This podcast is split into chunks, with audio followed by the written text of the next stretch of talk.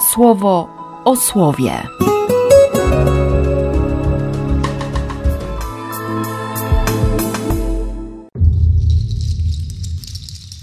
Dwudziesty czwarty maja, poniedziałek. Z dziejów apostolskich. Wrócili wtedy do Jeruzalem z góry zwanej Oliwną, która jest tuż przy Jeruzalem, w odległości drogi szabatowej. A gdy przybyli, weszli do górnej izby i tam przebywali Piotr i Jan i Jakub i Andrzej, Filip i Tomasz, Bartłomiej i Mateusz, Jakub syn Alfeusza i Szymon Zelota i Juda syn Jakuba. Ci wszyscy trwali gorliwie na wspólnej modlitwie razem z kobietami i z Maryją, matką Jezusa, i z jego krewnymi. Z Ewangelii według świętego Jana. Przy krzyżu Jezusa stała matka jego oraz siostra matki jego, Maria, żona Kleofasa i Maria Magdalena. Gdy Jezus zobaczył matkę i stojącego obok ucznia, którego kochał, rzekł do matki: Niewiasto, oto syn twój. Z kolei rzekł do ucznia: Oto twoja matka. Od tego więc czasu uczeń wziął ją do siebie. Potem Jezus, ponieważ wiedział, że wszystko jest już wykonane, żeby spełnione zostało pismo, powiedział: Pragnę. Stało tam naczynie pełne winnego octu. Zatknęli więc na hizop gąbkę napełnioną tym octem i przystawili do jego ust. Po przyjęciu octu Jezus rzekł: Wykonane jest. Potem, pochyliwszy głowę, oddał ducha. Ponieważ był to dzień przygotowania, a zatem, aby ciała nie pozostały w szabat na krzyżu, gdyż dzień owego szabatu był wielki, Judejczycy poprosili Piłata, żeby po złamaniu goleni usunąć je. Przyszli zatem żołnierze i połamali golenie pierwszemu i drugiemu, którzy byli z nim ukrzyżowani. Kiedy podeszli do Jezusa i zobaczyli, że już umarł, nie złamali mu goleni, tylko jeden z żołnierzy przebił mu włócznią bok, z którego zaraz wypłynęła krew i woda. Naoczny świadek to poświadczył, a jego świadectwo jest prawdziwe. On wie, że prawdę mówi, abyście i wy uwierzyli. Od rana pomyślałem sobie, że jakoś tak nie możemy odejść czy wyjść z tych dziejów apostolskich i w sumie bardzo dobrze, bo na tym polega też to doświadczenie Kościoła. Kościoła tamtych czasów, Kościoła pierwszych wieków, Kościoła, który, który cały czas słucha i, i uczy się słuchać Ducha Świętego.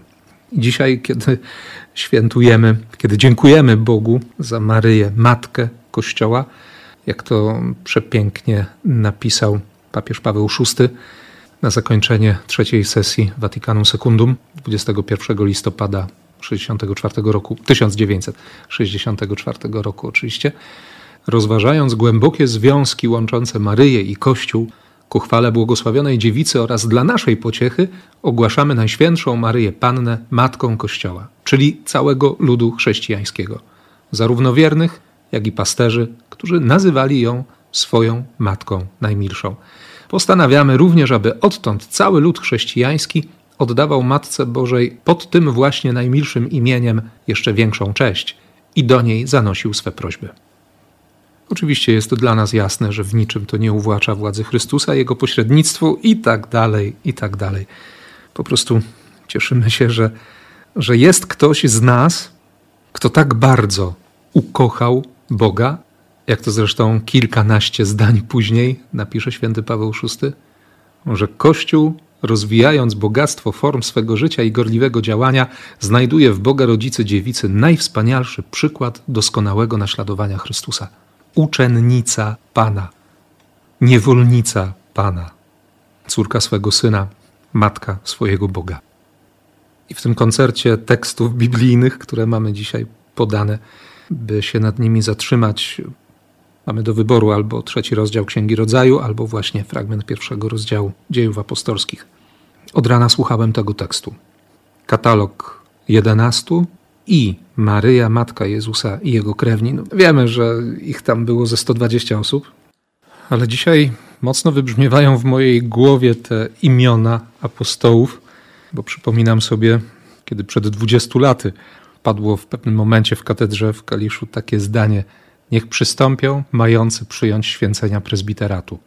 No i nas też wymieniano z imienia. I wtedy w wieczerniku wszyscy trwali gorliwie na wspólnej modlitwie.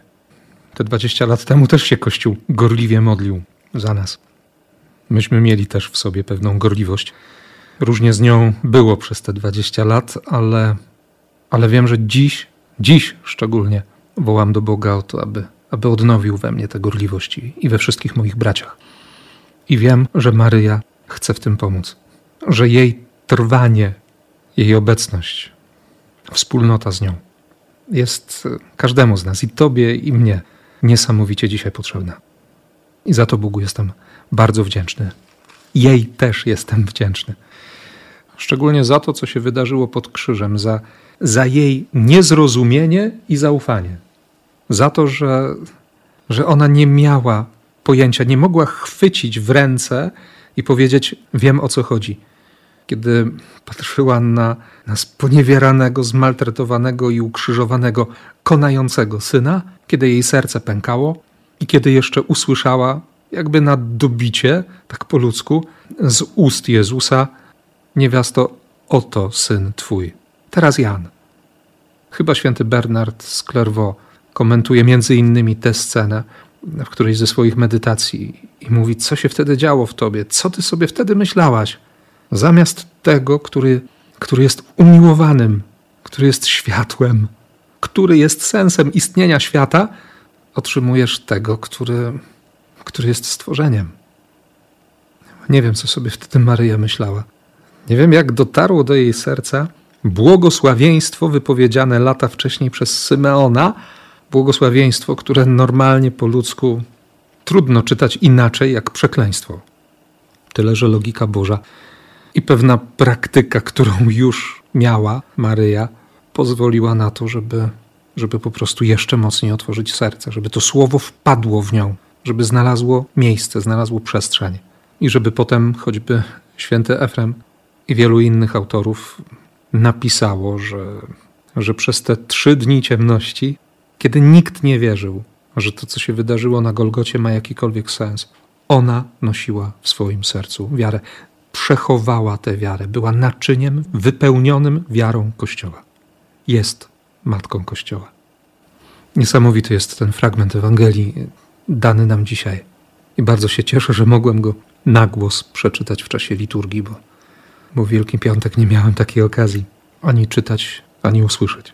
Bo to słowo dzisiaj mnie, nie wiem, być może ciebie też, mobilizuje, zmusza w pewien sposób, w takim dobrym sensie, do tego, żeby naprawdę przyjąć punkt widzenia Boga. Tę perspektywę, którą ma Jezus na krzyżu.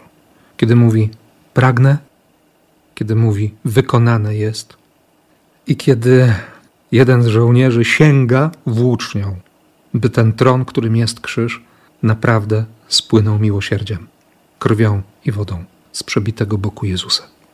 Tego doświadczenia dzisiaj po raz kolejny potrzebuję. Za to miłosierdzie jestem wdzięczny za te 20 lat miłosierdzia Boga dla mnie. I nie wiem jak ty, ale, ale ja dzisiaj bo to się właśnie teraz we mnie rodzi. Znajdę chwilę, żeby, żeby uklęknąć przed krzyżem, żeby też zamknąć oczy i zobaczyć obok siebie Maryję. Nie chodzi o żadne wizje, chodzi o świadomość obecności Matki Kościoła, przekonanie o jej wsparciu, o jej modlitwie, o jej trosce, o tym, że ona naprawdę poważnie potraktowała każde ze słów Jezusa. I modlę się dzisiaj, abyśmy też umieli to zrobić poważnie potraktować każde ze słów Jezusa. Tego Ci życzę i błogosławię, jak tylko potrafię, w tę dwudziestą rocznicę święceń prezbiteratu. W imię Ojca i Syna i Ducha Świętego. Amen. Słowo o słowie.